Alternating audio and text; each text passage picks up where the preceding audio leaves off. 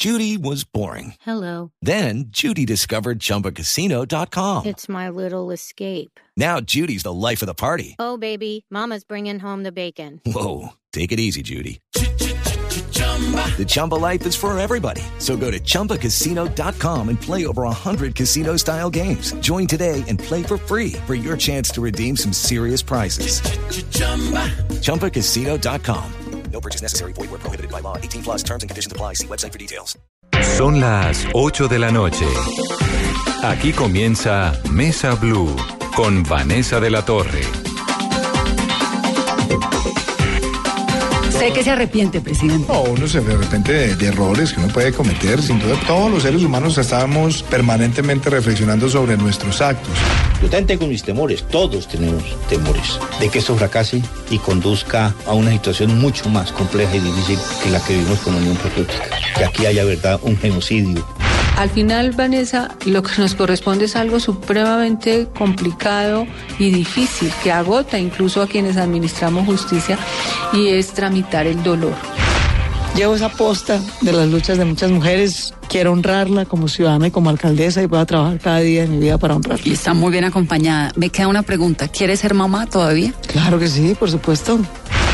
Y que se acaba y que uno no necesita vivir de eso para seguir la vida. Y bueno, aprendimos y yo creo que eso es lo que hemos hecho en estos ocho meses, ayudarle al poder a morir. Transmilenio no es la mejor solución para una ciudad como Bogotá, es la única. No existe ninguna otra posibilidad de nada. ¿Usted cada cuánto monta en Transmilenio? Mucho, porque tengo que darme cuenta de mis jefes, que son los ¿Cuándo fue la usuarios. última vez que montó? A ver, la semana pasada. Hay que montar más todos los días. Le están diciendo no yo, los oyentes. ¿Usted prefiere que le digan gorda o que le digan pasada de peso o de talla grande, que es otro... Gorda. Gorda. Ya, o sea, yo soy gorda, me veo en el espejo, soy una gorda linda. Me gusta verme en el espejo, en las vitrinas, mira ahí, me veo chévere. O sea, gorda. Mauricio tiene un personaje que es la liendra. Sí, creo que la linda nomás sale con una cámara o en sí cuando tengo personas de- con demasiada confianza ya a mi lado, siento que la liendra sale. Una noche como hoy, hace exactamente un año, comenzó esta aventura que se llama Mesa Blue y que no habría sido posible si no fuera por el apoyo de todos ustedes que nos escuchan noche a noche, de todos los personajes que han venido, desde el presidente, pasando por expresidentes, personajes de la política colombiana, del arte, de la literatura. Bueno, aquí hemos tenido espacio para todos, porque de eso se trata este programa, Mesa Blue, todas las noches, todas las voces, un lugar en el que usted puede decir lo que piensa, escucharnos. De eso se trata esto que comenzó hace un año y que tampoco sería posible sin la producción de Julián Urbina y sin la edición política de Carolina Trinidad. Así que los invito nuevamente a una Mesa Blue en el día de hoy y vamos a hablar de lo que está hablando el país, de las marchas. Numeral Vanessa, pregunte de la marcha, Carolina. Son las 8 y 2 minutos de la noche y somos la tercera tendencia en Colombia. ¿Qué dice la gente? Muchas preguntas, mucha incertidumbre y mucha expectativa no solamente en los colombianos sino en las redes sociales por lo que pueda pasar este jueves 21 de noviembre. Nos preguntan a esta hora, Víctor H., ¿por qué era válido protestar con Santos y no con Duque? ¿Qué ha cambiado? Sebastián Angulo, ¿qué garantías nos, nos ofrece el Estado para quienes vamos a marchar? ¿Cómo será el actuar de las Fuerzas Armadas y la Policía Nacional? ¿Cuál es el objetivo de su masivo despliegue? ¿Qué podemos esperar el día viernes 22 todo a la normalidad. Vanessa, pregunta de la marcha, escribe a esta hora Cristian H. También nos pregunta a esta hora Caterine Vega, a los estudiantes qué porcentaje de lo pactado con el gobierno les han cumplido y los otros gobiernos les habían cumplido con ese mismo porcentaje y si no fue así, ¿por qué en ese momento no hicieron las mismas marchas? De todo eso vamos a hablar. Miguel Ángel Pardo es el vocero de FECODE. Diógenes Orjuela es el presidente de la CUT, de la Central Unitaria de Trabajadores de Colombia. Alejandro Palacio es estudiante de Ciencia Política de la Universidad Nacional, es uno de los voceros de este movimiento estudiantil. Francisco Gutiérrez es sociólogo, es antropólogo, es doctor en Ciencia Política de la Universidad Nacional. Y Fernando Suitanich es analista internacional, profesor de la Sabana. Bienvenido, profe, me encanta tenerlo. Está en su casa. Muy está contento. en su equipo. Muy o sea, aquí contento. cuántas mañanas estuvo con nosotros tantas veces. Tres años y medio. Bueno, pues bienvenido acá siempre. Eso, el que, Exacto. al que lo El quieren que vuelve. no lo echan, vuelve. Vuelve. Sí. Bueno, Suitanich nos ha ayudado a comprender tantas veces lo que ocurre en América Latina. ¿Esta vez qué? Esto que estamos viendo en Colombia, este movimiento que lo comparamos algunos con Chile, otros con Bolivia, con Ecuador, si uno ve Hong Kong está también marchando, si uno ve Francia está marchando, es decir, el planeta entero está inconforme, ¿o qué? Fíjese que este paro cae en una coyuntura especial, porque el colombiano ha visto lo que pasó en Ecuador, las protestas en Bolivia, hace poco Perú, recuerde, Vizcarra y el Congreso, y quizás el alumno más juicioso del Salón Chile también se puso revoltoso. Entonces hay todo un contexto y una coyuntura que hace que la gente tenga inquietud por lo que ha visto en televisión de países vecinos. Como diciendo, esto lo hicieron, yo también puedo. Exacto. Pero ¿qué es lo que quieren? ¿Qué es lo que se quiere? ¿Qué es lo que le, le pasa a la ciudadanía? Si analizamos, Ecuador es un problema de imposición del Fondo Monetario, la- el alza de la gasolina, Chile el alza del metro, eh, Vizcarra el problema con el Congreso. O sea, cada cosa, cada país tiene un contexto distinto. Chile pero- era la, co- la joya de la corona en América Latina. Exacto, y no, y las cifras no son malas, después vamos a hablar de eso, las cifras no son malas. Pero ¿qué siente la gente? La gente siente que tiene necesidades en salud, en educación, quiere pensionarse, quiere vivir bien, quiere que sus hijos estudien. ¿Y sabe lo que pasa, Vanessa? Que parece que nuestros políticos en Latinoamérica no están entendiendo a la gente, están en una cápsula, hablan de cifras, Piñera habla de cifras, acá hablamos de un crecimiento del 3%, y la gente dice, sí, pero a mí no me alcanza la plata. Sí, pero no tengo salud. Entonces, yo creo que hay una desconexión. Entre los políticos y la población. Lo que le pasó a María Antonieta. Exacto. O sea, una burbuja y la, ¿Revolución gente, francesa, y la gente no está entendiendo a los políticos y los políticos más grave. Cuando el presidente Piñera dice, perdónenme por no entenderlos, me parece gravísimo. Que el presidente de la República diga, perdón por no entenderlos, es como si el profesor dice, perdón por no saber mi tema. ¿Pero por qué? ¿Por qué esa desconexión? La desconexión es porque nos estamos guiando mucho por las cifras macroeconómicas. Entonces, continuamente nos están lanzando cifras de que el país va bien, de que estamos creciendo, pero la gente no lo está sintiendo en su vida diaria. ¿Qué quiere la gente? La gente no quiere, no quiere tener piscina ni jacuzzi en la casa. La gente quiere tener hijos estudiando, una pensión asegurada, acceso a la salud y vivir decentemente, no, no andar apretada a fin de mes. La gente no pide mucho, la gente pide vivir bien, Vanessa. Y nuestros sistemas políticos, hace tiempo leí en el diario El Comercio de Lima que solamente el 56% de los latinoamericanos estaban contentos con la democracia. Y cuando estábamos en dictadura, ¿cómo añorábamos la democracia? Pero ahora que estamos en democracia, pues tampoco estamos contentos. Hay una columna de Stiglitz que está bien interesante y que está rondando por ahí por las redes sociales. Dice, ex premio Nobel de Economía, que un poco el mundo se creyó el cuento, el romanticismo del neoliberalismo después de la caída del muro de Berlín y toda esta promesa de que el capitalismo nos iba a permitir que si usted y yo trabajábamos, usted y yo íbamos a poder hacer de nuestro futuro y de nuestros sueños una realidad pero que con el pasar de los años, básicamente, digamos, estoy casi que citando lo que dice Stiglitz, con el pasar de los años, el planeta está demostrando que el neoliberalismo o ese capitalismo tan salvaje terminó enriqueciendo a muy pocos y los demás, los que están en la pirámide de la, de la, del desarrollo social, pues terminaron con los mismos problemas de siempre y enterándose de que los demás están felices, millonarios, pero además con unos escándalos de corrupción y unas carencias en los sistemas judiciales muy delicados. Hubo un filósofo judío norteamericano que escribió un libro que fue bestseller, El fin de la historia. Claro, el, fin de la historia. después de buscar en el nazismo, en el fascismo, en el marxismo. que es cuando cae el muro de Berlín. Por fin encontramos algo que nos va a llevar al progreso. O sea, se, se acabó la historia porque la economía de mercado y la democracia liberal es la solución a todos los problemas. Parece No. que no. Incluso George Bush padre dijo, entramos al nuevo orden mundial. Y parece que esa democracia no está solucionando y el mercado tampoco está solucionando.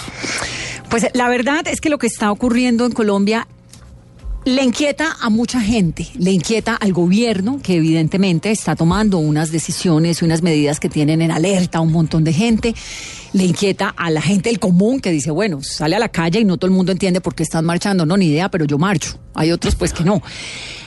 Alejandro Palacio, bienvenido Alejo. Hola Vanessa, gracias por la invitación. ha estado desde siempre juiciosísimo en esto del movimiento estudiantil. Los hemos visto, han tenido, la verdad, pues lograron un acuerdo histórico con el gobierno para financiar la universidad pública. ¿Por qué es que siguen marchando? Bueno, como bien decías vos, el año pasado logramos un acuerdo con el gobierno significativo después de varios meses de movilización. Nosotros en un primer momento le mandábamos cartas al Congreso, al presidente, diciéndole que aumentara los recursos de la educación superior pública en Colombia, que no le diera más la espalda a las universidades públicas en Colombia. Y lo hizo. Y en un inicio nos ignoraba, luego salimos a marchar y marchamos desde el 10 de octubre hasta el 14 de diciembre que logramos un acuerdo con el gobierno. Logramos un acuerdo con el gobierno y logramos un presupuesto decente para la educación pública, no porque el presidente Iván Duque eh, sea una hermanita de la caridad con, la, con las finanzas de la educación. Lo logramos fue porque los estudiantes, los profesores, la sociedad en general presionó para que se aumentaran los recursos a la educación pública. Y porque el gobierno se fue lo suficientemente sensato como para entender que tocaba también, ¿no? Vamos Ellos a que- entendieron que la ciudadanía estaba exigiendo, lo que muy bien decía el profe, era yo quiero que mis hijos puedan estudiar, yo no quiero ser millonario, quiero es que mis hijos puedan entrar a la universidad y yo no tener que quedar endeudado el resto de la vida, que eran parte de lo que nosotros planteábamos como el crédito educativo, la nueva forma de la esclavitud del siglo XXI. Y entonces, luego de marchas y marchas y marchas, logramos un acuerdo. Nosotros, como movimiento estudiantil, cumplimos el 100% del acuerdo porque en el mes de enero las 32 universidades públicas del país volvieron a clase. Hemos estado estudiando durante todo este año. Un acuerdo de juiciosos. 5.8 billones de pesos. Eso nadie lo había logrado. Es un acuerdo muy importante para el movimiento estudiantil y por eso es que lo seguimos defendiendo y es tan importante y tan valioso para nosotros. Entonces volvimos a clases juiciosos y entonces estamos a la expectativa de que cuando se aprobara la ley de presupuesto del 2019 para el 2020 quedara la plenitud de los acuerdos firmados. Sin embargo, nos encontramos con que en materia de ciencia y tecnología el gobierno nos quiso hacer conejo, no nos quiso, nos hizo conejo y de los 300 mil millones de pesos que era el acuerdo tan solo nos otorgó 78 mil 500 millones evidenciándose un incumplimiento. Nosotros desde el movimiento estudiantil hemos sido muy sensatos al Pero es un incumplimiento o es un aplazamiento. Esperen que es que estoy solucionando otros problemas fiscales. Tenemos una presencia de Venezuela en Colombia que obviamente implica unas necesidades. Es un país que está tratando de implementar los acuerdos de paz con unos retos tremendos. Hay 594, es el número, de los proyectos productivos de los exguerrilleros que están siendo financiados. ¿No será que es que también esto no es Suiza, no? Mira, algo que es muy curioso, tú al inicio mencionabas que el gobierno ha recalcado mucho durante todo el fin de semana que la economía colombiana ha crecido. La economía colombiana siempre crece hasta que algún sector social exige dinero para que se garanticen los derechos de los colombianos. Nosotros desde el movimiento estudiantil hemos exigido que se cumplan los acuerdos y ahí sí la economía colombiana no está creciendo.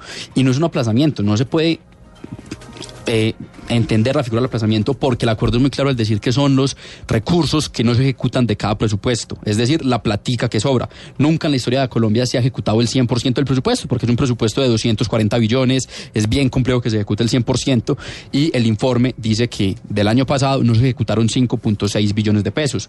Nosotros exigimos nuestros 300 mil millones de pesos y lo que nos dice el gobierno es que no, que no se podrá hacer porque cumplirle a los estudiantes tiene impactos muy significativos para el gobierno. La realidad es que tan solo impacta el 0.0023% el marco fiscal. Sin embargo, el gobierno se ha basado en eso para decirle Entonces ustedes a lo que conciencias están, que no. Lo que ustedes están peleando es una parte del presupuesto que no les han dado, que es el de, eh, de ciencia y tecnología, ¿verdad? Y sabes, lo preocupante es que a partir del primero de enero Colciencias pasa a ser un ministerio de ciencia y tecnología. Y de nada sirve que cambiemos el aviso de la entrada si no tenemos recursos para que funcione dignamente.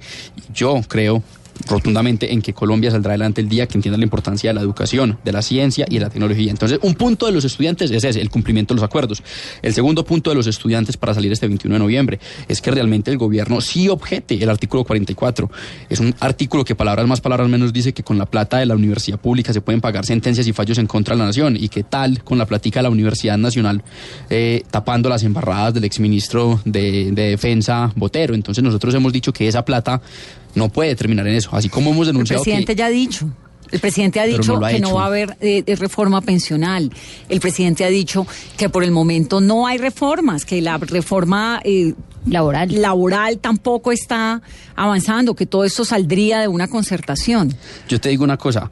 Tú ¿Por llevas... qué uno ve a algunos estudiantes diciendo es que van a hacer la reforma pensional y el gobierno, el presidente Duque está, estuvo hoy en Noticias Caracol y lleva cuántas entrevistas el fin de semana? ¿Cinco tal vez? Más de cinco entrevistas y el espacio en ocho de Conécdota más de dos horas. Tratando de explicarle a su país, miren, no es cierto un montón de cosas que la gente está diciendo, incluidos los estudiantes, Alejo. Yo ahorita te cuento varias declaraciones que dio tanto el ministro Carrasquilla como la ministra de No Trabajo son el sobre, presidente de la sobre- República.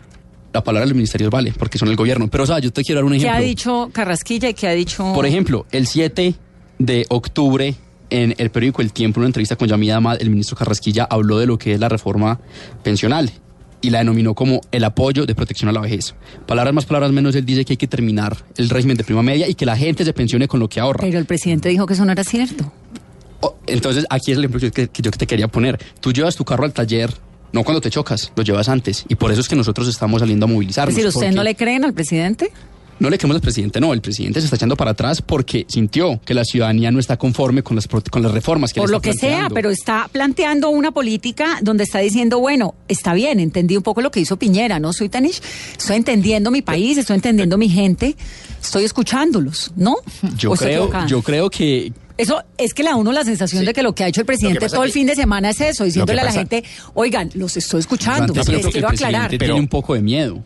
Y Piñera reconoció al final cuando tenía el agua hasta el cuello, porque al principio era bien altanero. Así y, es. Y tiraba sus cifras macroeconómicas de economista de Harvard, que es él. Cuando vio que tenía un 7% de popularidad y que el pueblo se le alborotó, ay, yo los entiendo. Pero no empezó así. O sea, hubo que apretar un poquito para que Piñera se, se ablandara con las necesidades de su pueblo, que nunca le han interesado mucho. Se nota que no voté por él, ¿no? Eso, Vanessa, eso yo- lo yo- veo, soy Tanish. yo Llegó on algo, fire. Cada sector de los que está participando de esta movilización del 21 de noviembre tiene una reivindicación gremial. Nosotros como estudiantes en defensa de la educación, los trabajadores por empleo digno, la Iglesia Católica por la defensa de la vida y de la paz, la señorita Colombia porque siente que el presidente no nos escucha. Pero yo creo que más allá de esas reivindicaciones particulares de cada sector que está participando de la movilización, yo siento que la gente está saliendo a las calles porque sienten que existe un gobierno que no canaliza las demandas de sus ciudadanos, que no trata o se esfuerza por sentir el pulso de sus ciudadanos y que realmente no escucha a los colombianos.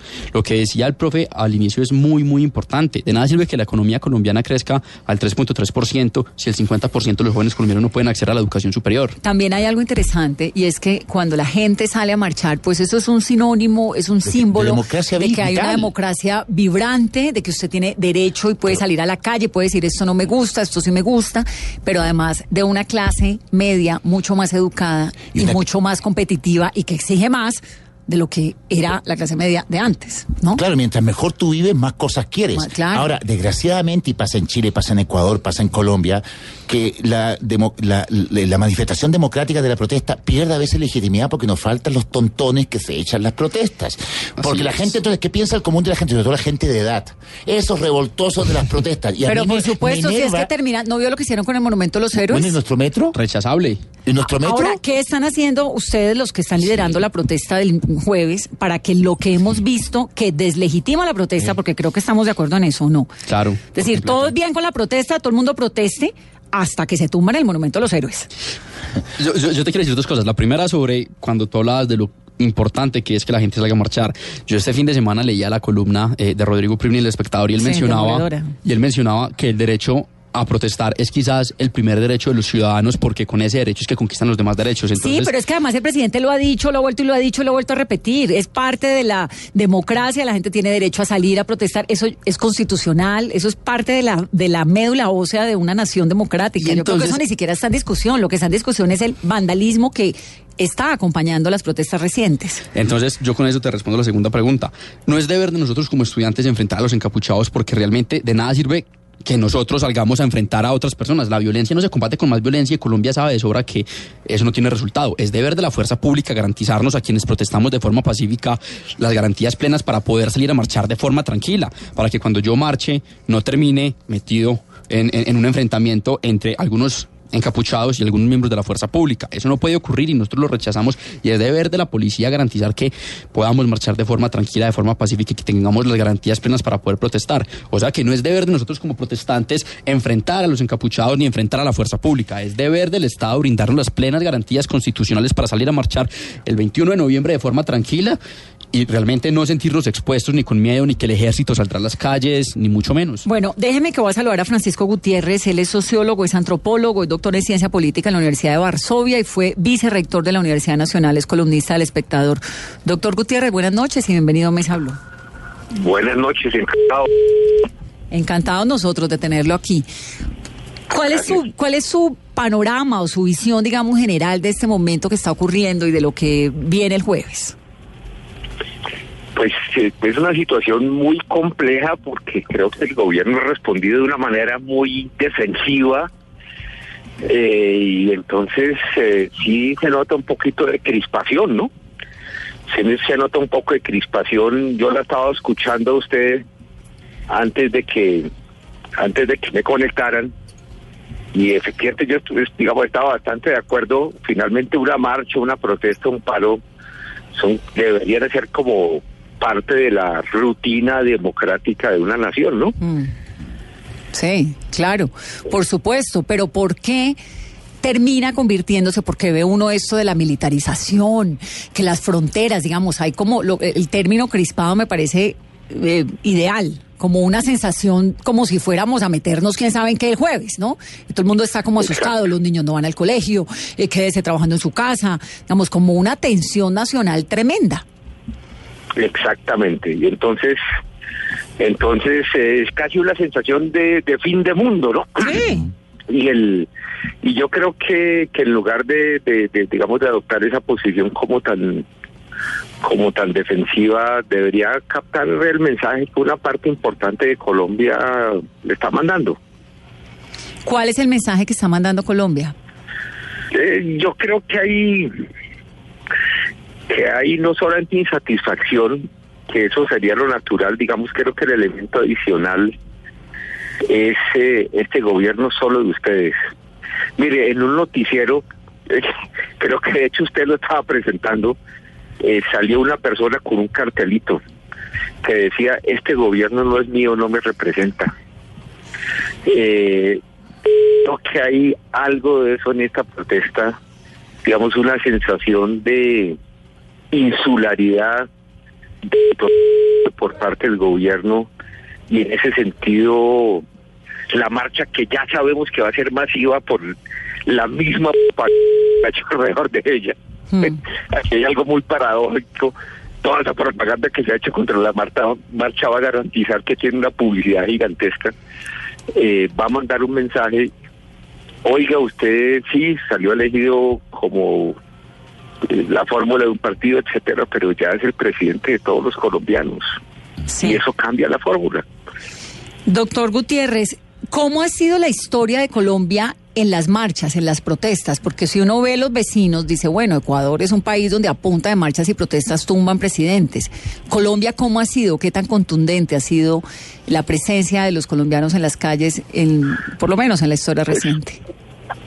Pues Colombia tiene una historia, eh, diga- digamos, relativamente, o no relativamente, una historia traumática en, en la protesta social muy marcada por asesinatos permanentes, también por choques masivos, está lo del paro cívico nacional del 77, eh, si uno va más atrás, hay manifestaciones que dan un mensaje político muy enérgico, entre otras cosas, porque se caracterizaron por su autodisciplina y por su capacidad de expresar poder a través del control, como fue la marcha del silencio de Gaitán. Entonces, eh, sí, la protesta pública, digamos, cuando adquiere ese carácter muy masivo, cambia las ecuaciones políticas, pero como dicen, a un gran poder también corresponde una gran responsabilidad, ¿no? Sí. Pero ha sido históricamente un Estado represivo, es lo que le estoy tratando de entender. El Estado colombiano Brutalmente. represivo. Brutalmente represivo, hasta el punto de que eh, dictaduras homicidas como Argentina, como, como Guatemala, tienen un conteo de muertos, de desaparecidos, de torturados, de triturados, muy modesto en comparación con Colombia. Sí, pues Colombia tiene, Entonces, según el digamos, Centro una de Nacional de Memoria Histórica, ater- está manejando digamos, una de las 80... paradojas aterradoras de Colombia es que tiene el, muchos elementos de democracia genuina que yo creo que nadie podría sensatamente negar y a la vez unos niveles de violencia contra la población extraordinarios. Pero usted, ¿por qué dice que ha sido un Estado represivo si aquí no ha habido una dictadura, digamos, comparar, no sé, a Colombia con lo que ocurrió en con Videla, tal vez, en el Cono Sur o con, o con Pinochet? Con, con Videla, ah no, no, no, Pinochet es un Boy Scout frente a lo que sucedió en Colombia. Pinochet es un Boy Scout. Frente O sea, a lo lo- que... lo- los los eh, los estándares, digamos, de homicidio y desaparición de Pinochet son bajísimos, una proporción de 1 a 10, una hora relación con lo, con lo colombiano. Son 3.000 oficialmente desaparecidos. Colombia tiene, según el Centro. Nacional de Memoria Histórica, Colombia. 80.000. Colombia tiene 90 mil y como yo, digamos, estoy estudiando, de hecho estoy haciendo una investigación sobre eso, le puedo decir que la subestimación es feroz y que de pronto la cifra pasa por ahí un poquito de lejos. Pero uno puede comparar, digamos, lo que ocurrió en una dictadura como la de eh, Argentina, cuando hay, eso es que 73, 80, 76, 83, ¿no? Que es, que, es, li- que es una época marcada con 30 mil desaparecidos, o Pinochet con 3 mil desaparecidos, con lo que ha ocurrido en Colombia, cuando lo que ha habido en Colombia ha sido en el contexto de una guerra, de un conflicto.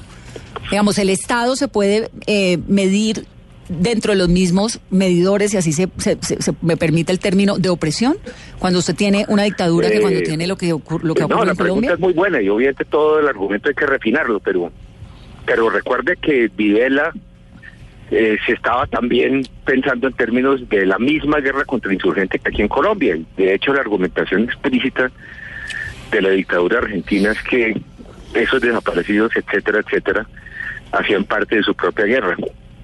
Entonces, eh, entonces aunque, aunque claro, aquí teníamos guerrillas, etcétera, etcétera, pero sin embargo lo que ocurrió en Colombia tiene unos, tiene unos niveles de horror que nosotros todavía no hemos digerido. Sí, eso es verdad. Y en ese sentido, en ese sentido tendría que haber un énfasis muy grande en la protección de la ciudadanía. Yo solo le quiero dar un ejemplo, Vanessa, uno de los muchos ejemplos posibles, que es el tema de los indígenas. O sea, la destrucción masiva de vidas humanas de los indígenas del Cauca que se organizaron y emprendieron su lucha por la tierra, buena, regular o mala, digamos, de eso ya depende del observador que la califique, fue absolutamente masiva. Eso ya no se cuenta por las decenas, sino por los cientos. Sí.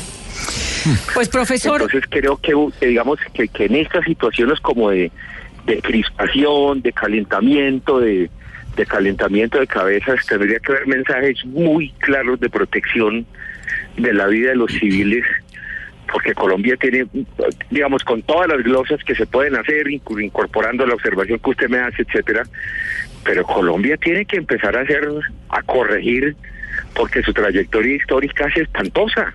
Sí, pero también hay un hay un elemento y es el vandalismo que está acompañando estas manifestaciones recientemente y lamentablemente porque terminan deslegitimándola, pues mandando una Claro. percepción muy No, yo desafortunada. estoy de acuerdo y no solamente eso, sino que eh, yo creo que hay que empezar a mandar un mensaje político desde las manifestaciones, etcétera, diciendo eso está mal, eso es un desastre. De hecho, la disciplina es una, una expresión de poder, por supuesto que es así, pero a la vez yo creo que los, que digamos, hay que mostrar las distintas caras de la moneda, la tremenda brutalidad que aparece contra muchos manifestantes.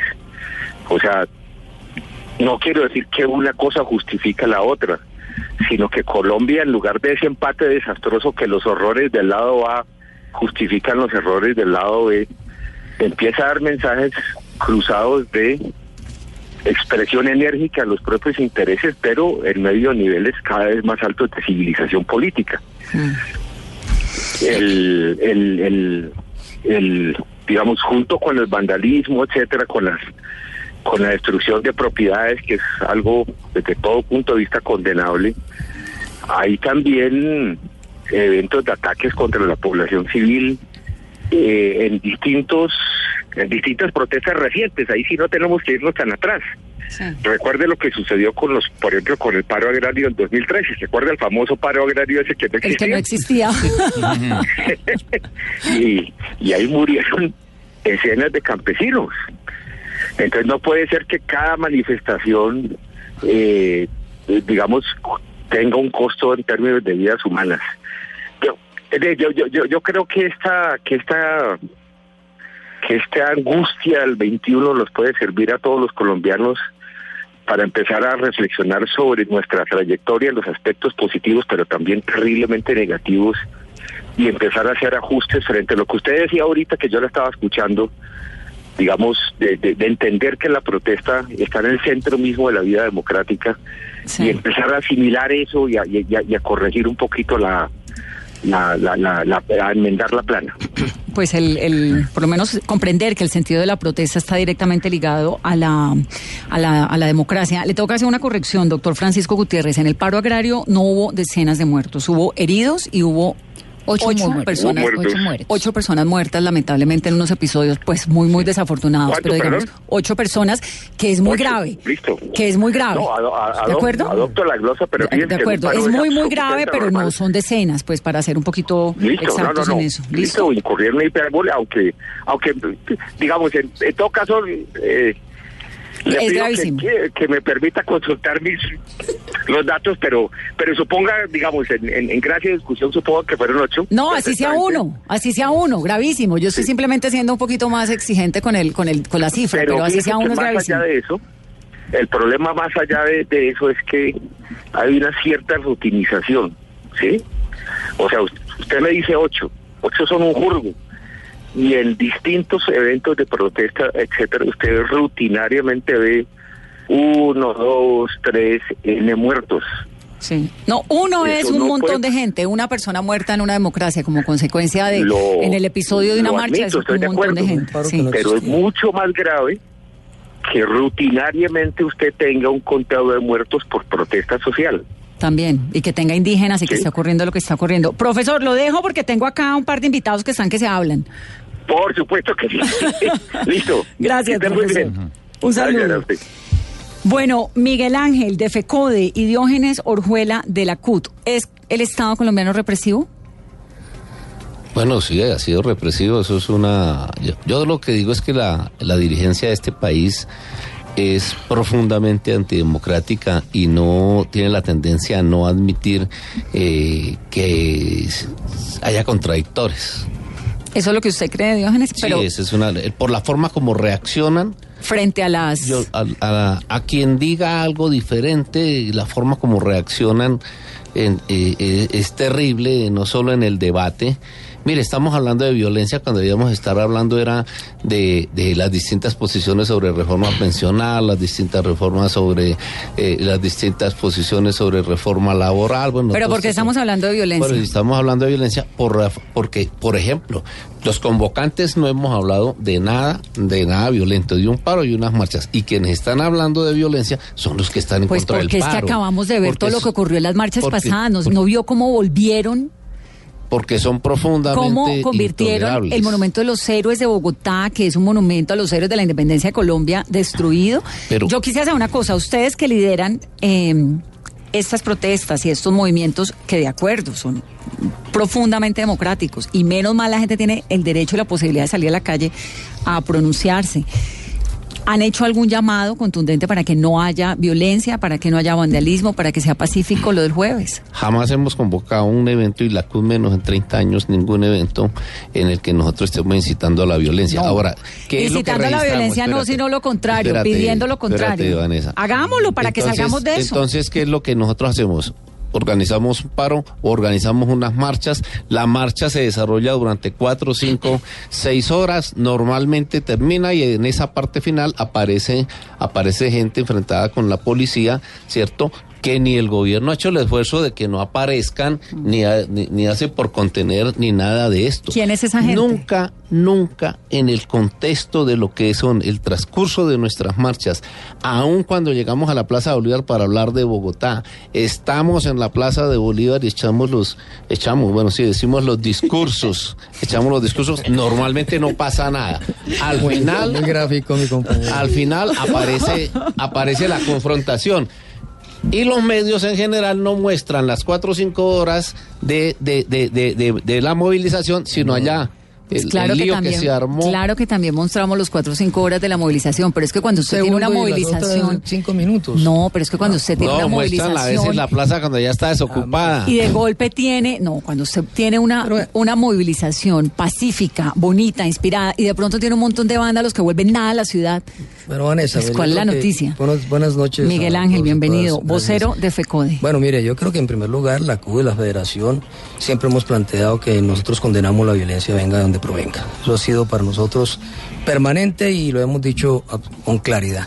Creo que aquí los hechos que eh, nosotros tendríamos que señalar es que nosotros hemos convocado, como dice Diógenes, a una gran movilización, a un paro nacional que hoy ya no es un paro del, sindi- del sindicalismo, es una movilización de la ciudadanía por la paz, por la vida, porque se termine el conflicto, porque no haya corrupción. Y por supuesto los jóvenes están diciendo no queremos trato de guerra, no queremos guerra, queremos es que nos den un futuro y nos están diciendo que no hay futuro. Entonces, pero miren una cosa, si el gobierno está en serio, como se dice, como, dicen los- como decíamos antes los muchachos, Pachucho, lo primero que tenía que hacer era desautorizar la declaración del Centro Democrático. ¿Cómo es que sacan una declaración diciendo Bueno, el que estos gobierno son- es del Centro Democrático, Bueno, ¿no? Ganó bueno. las elecciones. Bueno, entonces, pero el presidente tendría que decir, no, tendría que de- decir que no puede usted decir en un comunicado del Centro Democrático que esto se va, que el, que el movimiento sindical y el movimiento social va a hacer lo que va a hacer y el presidente no dice absolutamente nada sobre el particular referido a ese punto. Entonces, ahí sí nosotros sí pediríamos aclaraciones. O sale un señor eh, y dice lo que dice, que va, le comunica al ejército, que va a acompañar las movilizaciones, retirarse AR, y no, eh, el presidente no dice vamos a investigar si Usted está hablando de... El famoso patriota. Pero por El supuesto. patriota ¿Pero del quién es ese señor? De la noche a la mañana. ¿por qué el Bueno. presidente tendría que ser el interlocutor de un Porque señor? se está aceptando que sectores que no corresponden a, a hacer. No necesariamente, esas Miguel Ángel. Usted se imagina, yo soy periodista, ¿usted sabe cuánta gente a mí me insulta, me dice? a nosotros también, no Vanessa piensa- preocupe. ¿Qué tal uno entonces? Eh, eh, pero- no, el pero- sentido es por qué, a son de qué Entonces, yo tengo so- que ponerme pero, a, a sí. desmentir a un señor todo el tiempo. Pues porque, no. eh, porque los señores se han mostrado a favor de, de ciertos movimientos en Antioquia. Pero- entonces pero- lo que le pero- estoy pero- no, espéreme un pero segundo que le voy a hacer el pero le argumento. digo, Estoy lo que tratando le estoy de- diciendo que lo curioso, es que el, el- asunto va, lo curioso es que quienes están incitando o están planteando incertidumbres, o amenazas, no son las no son objeto de una reclamación, pero los que hemos citado a una movilización social completamente pacífica, somos, eh, se nos ha rodeado de incertidumbre, de zozobra, cuando la tradición ha sido. Mire, otra. Miguel Ángel, estoy de acuerdo con que ha habido, de- con que se siente una incertidumbre y una zozobra, y eso pues es innegable, porque si no, pues ni siquiera estaremos haciendo este programa. Pero usted no la reconoce. Es que a mí personalmente, como periodista, me ha llamado un montón la atención. Es que mira, el presidente está hablando en este momento, sigue hablando en los medios de comunicación y volviendo a repetir lo mismo, que son tres cosas, porque las ha dicho. Colombia es un país democrático donde es constitucional salir a protestar, salgan a protestar. No puede haber vándalos ni desmanes, pues ¿por qué no? Porque yo también tengo derecho a vivir en una ciudad bonita y en una ciudad donde la gente se respete, ¿no? Y tercero, es totalmente eh, parte del movimiento ciudadano salir a protestar y no estoy mandando ni reforma pensional ni reforma Laboral. laboral. Lo ha dicho y lo ha repetido un montón de veces. Pero lleva, lleva Pero, al país a eh, una serie de ay. asuntos de zozobra, eh, sacar el ejército, señalar que hay toques de que eso rodea la, la movilización de algo que la movilización en su convocatoria no, no se ha planteado. Bueno, Es déjeme que me tengo que ir a comerciales. Ya vuelvo, soy Tanichi, le doy la palabra. 837.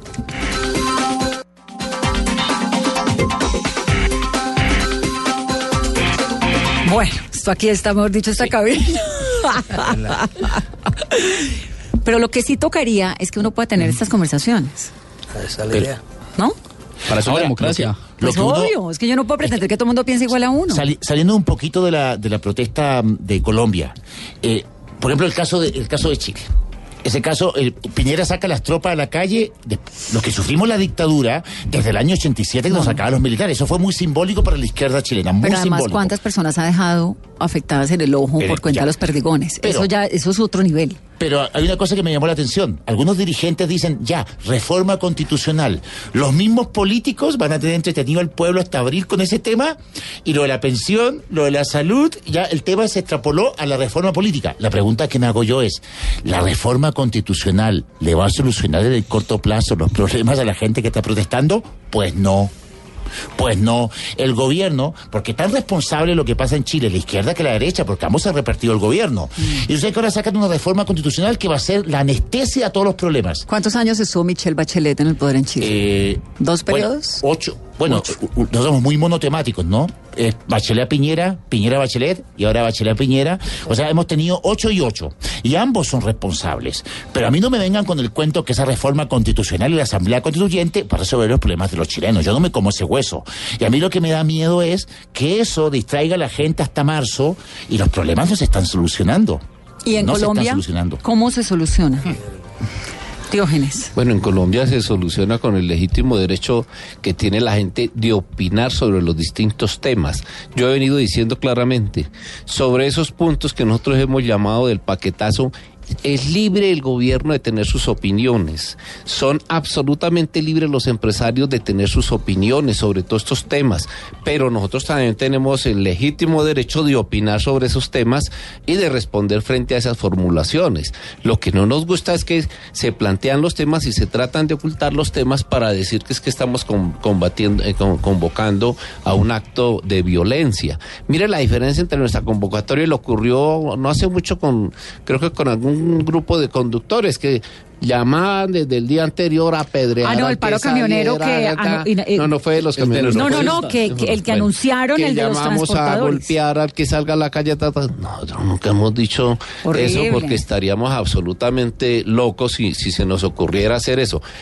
Pusimos unos temas, ¿cierto? Hablamos de reforma pensional, reforma laboral, holding financiero, incumplimiento de los acuerdos, respeto a la protesta social, y el país debía estar debatiendo eso. Pero el Entonces, lo que ya ha nos dicho que aparece- no va a haber reforma laboral, no, va a haber reforma que todavía no, que todavía no. Pero los mejores testigos, a no ser que los medios no les gustara reconocer, de que él ha hablado de eso y ella, la señora ministra de Trabajo, ha hablado de eso y el ministro Carrasquilla, sí, son los medios de comunicación porque ellos han hablado por los medios de comunicación, no lo oculten porque es que los medios de comunicación han entrevistado a, a doña Alicia hasta la saciedad y le digo las dos o tres frases claves del ministro Carrasquilla. Los colombianos se van a pensionar con lo que puedan ahorrar. Esa frase Sí, está clara sí. y el ministro Esa frase fue muy fuerte, pero- es gobierno. pero- Pero, el ministro Carrasquilla también dijo otra frase, frase, frase fuerte. El sistema de el, régimen de prima media o lo acaba el mercado o, a la acaba- o lo acabamos con la ley. Y la ministra ha dicho, bueno, vamos a ponérselo La suave. ministra dijo, yo Se- renuncio si se lo voy a poner suave mínimo. a la ministra, no. Porque está un poquito desubicada. e- ella abrió, y, y lo voy a decir aquí. La primer persona que habló de reforma laboral en Colombia fue la ministra cuando dijo abrió el boquete de la discusión sobre la contratación por horas. Y claro, los gremios se animaron y entonces eh, eh, la Andy tiró toda su cosa. El doctor Cabal de Fenalco en el Congreso en Neiva fue brutal en todo lo que planteó. Luego en el Congreso de ANIF y a todos los congresos fue el ministro, el presidente, y no les dijo que no. Y yo le No, agrego mire, algo. Mire, eh, Pero a ver. Pero mire, un momentico. Si es se que, supone es que, que ahora estos- el presidente dice que fue, que fue, que fue. Uno tiene que precisar el presidente y los ministros son el gabinete.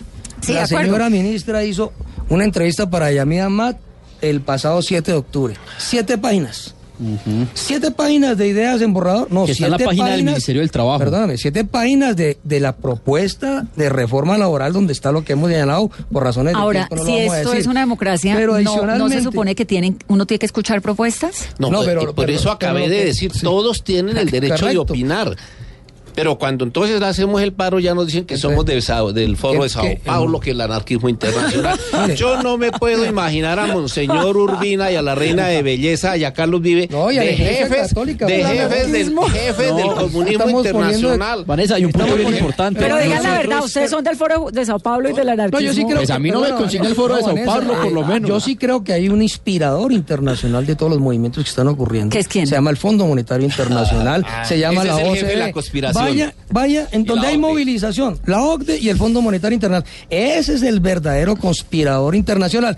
Con cómplices en los, en los gobiernos, estamos de acuerdo, en este caso los gobiernos, los gobiernos locales, pero, insisto, la ministra da una declaración el 7 de octubre a Yami Ahmad y presenta la propuesta de una manera precisa de reforma laboral y luego sale siete días después portafolio. El 20 de octubre. ¿Cuál es, el 14 de octubre diciendo cuál es la propuesta pensional de Iván Duque con una precisión que es producto para decir lo que dice Diógenes, de una reunión entre los grandes empresarios ¿sí? y el sector financiero con el gobierno donde se excluye al, eh, a los trabajadores. Ni un trabajador fue invitado. Entonces nos van a llegar a la comisión de concertación en eso. Y, lo- y el señor Carrasquilla, lo, lo propio, aquí tenemos todas las declaraciones. Entonces ahora no se puede decir que fue que no lo imaginamos, no, no. lo soñamos, y ahora el gobierno, perdóname, no ha dicho que no la va a hacer.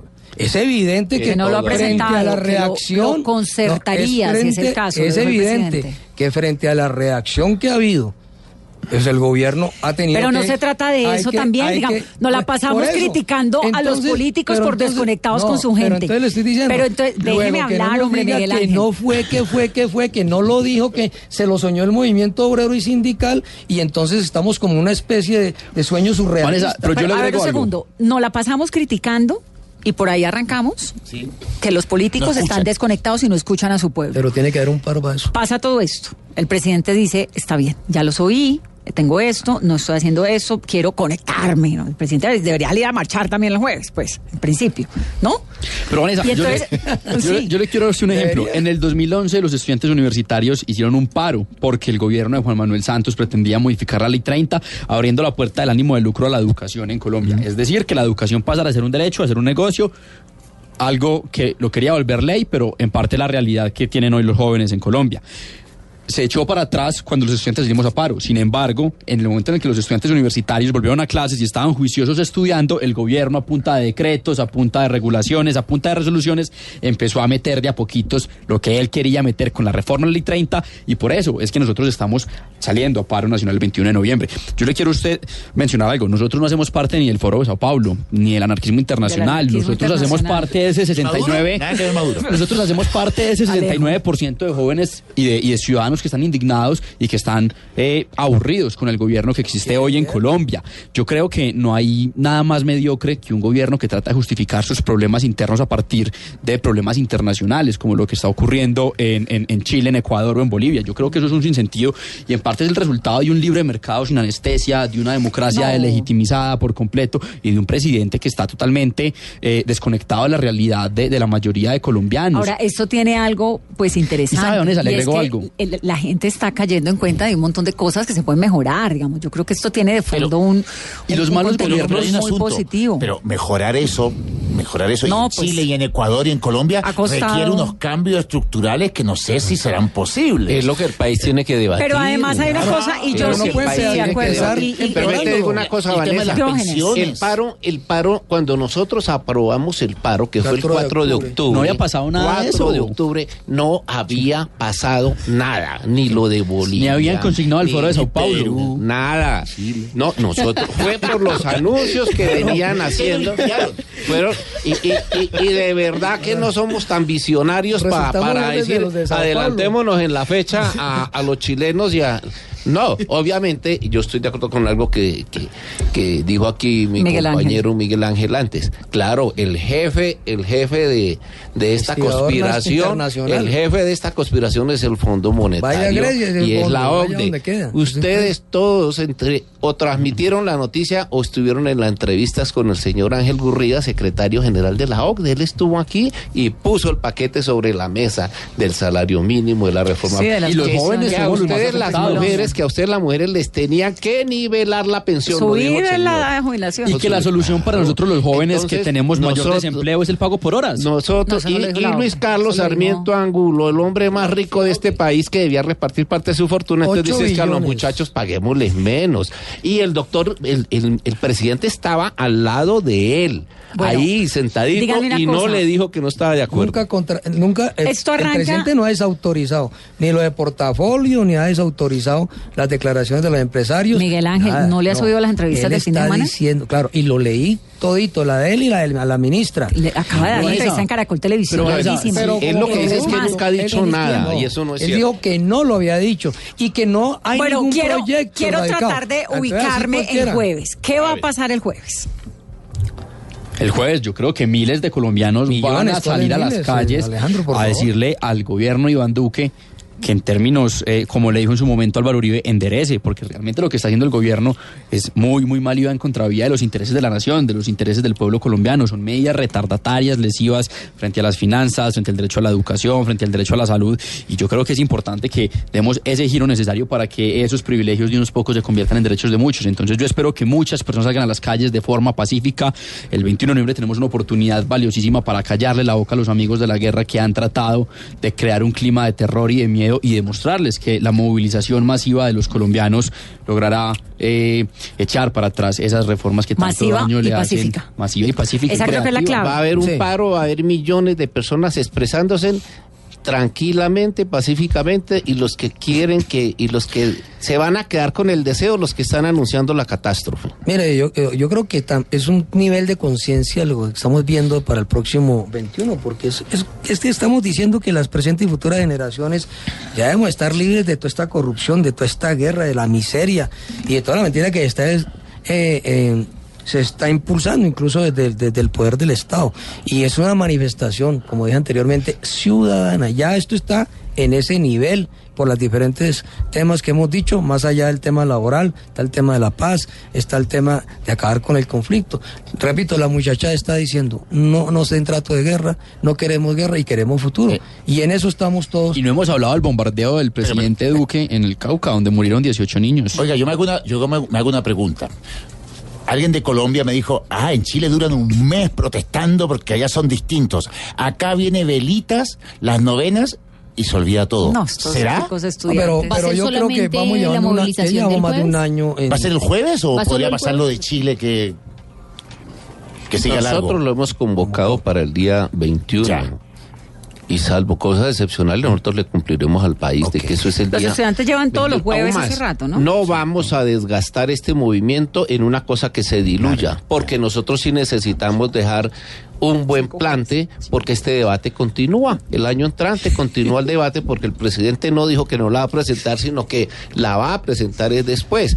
Que la va a Ah, llevar a concertación. La va a llevar. La va a llevar a la comisión, Entonces, no a la nosotros- comisión de concertación, Por eso no a la concertación. Para No, nosotros a la- el- es diferente. Pues lo va a ¿Y qué hace concertar. la Esperamos que el comisión 21 de salga muy bien concertación? para No, poder pues tener las concertar. horas suficientes para ese debate. Bueno, pero una previsión, la va a llevar a la comisión de concertación, no a la concertación. Es decir, no significa que porque la lleve a la comisión va a salir concertada. Si no sale concertada, como ha sido en otras ocasiones, La él va y consulta. Es la democracia participativa, todos participan, pero yo decido. Y, y ha ocurrido en varias, en muchas comisiones de concertación que se, re- se reúnen los, eh, los, los diciembres. Miguel Ángel, Creo no le he oído el llamado a la protesta No, pacífica. yo siempre dos co- empecé diciendo acá, en este noticiero, en esta Blue Radio, en esta mesa, nosotros condenamos la violencia, venga de donde provenga. Desde los 60 años de la existencia de la federación hemos he sido absolutamente claro. Y la movilización es civilista, pacífica y democrática. Esa es nuestra convocatoria. Y estarán millones y millones de colombianos y colombianas en las calles por todas las razones que hemos dicho y por eso estamos hablando está ya hasta la hasta la iglesia la, la iglesia católica la reina de belleza señorita yo creo que estamos absolutamente Yo salgo, claro yo voy a está- marchar el 21 por la Iglesia Católica. ¿Se está va- absolutamente claro que es un gran Ese movimiento la ciudadano Iglesia me conmovió. pero pero lo, lo he dicho mire nosotros vamos a necesitamos que la movilización sea muy fuerte porque nosotros sabemos que los parlamentarios se quedan en diciembre Muy pacífica. y, y Muy fuerte pacífica. y pacífica Muy y pacífica. civilista. La clave es y, muy ¿Y por qué pacífica. tiene que ser si es muy fuerte tiene una ventaja. Porque es que los parlamentarios en diciembre se quedan haciendo de las suyas a veces en las épocas de sembrina aquí, como dice nuestro colega, y nosotros necesitamos que registren lo que es el llamado de la población. El presidente, el parlamento tendrán que registrar el llamado de la población y sabrán cómo actuar y nosotros también sabremos cómo actuar porque para nosotros pues el instrumento más importante para poder defender los derechos es las movilizaciones enormes, grandes, pacíficas, civilistas y democráticas como lo hemos demostrado siempre. Muy bien. Miguel Ángel Pardo, de FECODE. Gracias por venir, Miguel gracias Ángel. a ti. Usted venía que se hablaba, ¿no? Sí, pero no, aquí estábamos en un trancón. y yo yendo, y yo empezando el programa. Diógenes de la CUT, de la Central Uni- Unitaria de Trabajadores, Diógenes Orjuela. Gracias por venir, don Diógenes. Estoy encantado de poder debatir con- con ustedes lo que hemos No, aquí nadie está debatiendo, aquí estamos haciendo con- preguntas y ya. con los otros actores. No, es un debate interesante. Alejandro Palacio. Bueno, Ustedes Vanessa, llevan sus juevesitos varios, ¿no? Ahí van. eh, gracias por la invitación y yo espero que la gente haya quedado convencida y este 21 de noviembre respalde al pueblo colombiano en su protesta. Y mi profe Suitani, que me da mucho gusto tenerlo. No, no, ¿Será, no, diga- no? no, pues no, porque es que lo de la primavera árabe terminó muy mal. Es que nadie dice que las protestas en Chile van a terminar bien y las de Ecuador tampoco. Pues los cambios sociales siempre son interesantes, Ajá. pero lo de la primavera árabe terminó realmente mal. El Estado Islámico. Nosotros somos Envidia. muy optimistas, la movilización va a ser enorme, pacífica y civilista, y la, es, la, la ciudadanía se va a expresar el próximo 21 en Colombia por todas las razones que hemos dicho. Eso es lo más Paz, importante, que sea democracia, cívica, que supervivencia además- al Estado social de derecho y, y mucho y respeto a los derechos. No, pero además es que la- el, el derecho a salir a protestar, a decir esto no me gusta, esto sí me gusta, hace parte de eso, nos lo ganamos hace tiempos con la Revolución Francesa. Salir a decir la humanidad es que esto no me parece, no estoy de acuerdo con usted, señor. Pero se le embolatan los que dirigen el Estado, ¿no? Lo que no, lo que pasa es que cuando hay cuando hay vandalismo que no sé de qué parte venga, también el Estado, el Bueno, gobierno no es de los que tiene la obligación, mesa, le aseguro. el gobierno tiene la No es de obligación de, desmantelar esos grupos. Ninguno de los convocantes. Tiene que la obligación de desmantelar esos grupos porque si no queda la muy amarga sensación de que a alguien le conviene que se legitime la protesta así. Indiscutiblemente. Y eso está muy muy equivocado. Les agradezco muchísimo Muchas por haber venido. Además estamos cumpliendo hoy un año. Mesa Blue, Feliz entonces estamos de celebración y nos vamos a tomar caramba, sí. un biche. Un año, ¿no? Un año. Vamos a tomar un biche inmediatamente. Muchas felicitaciones. 8.58. A ustedes gracias por acompañarnos en otra Mesa Blue.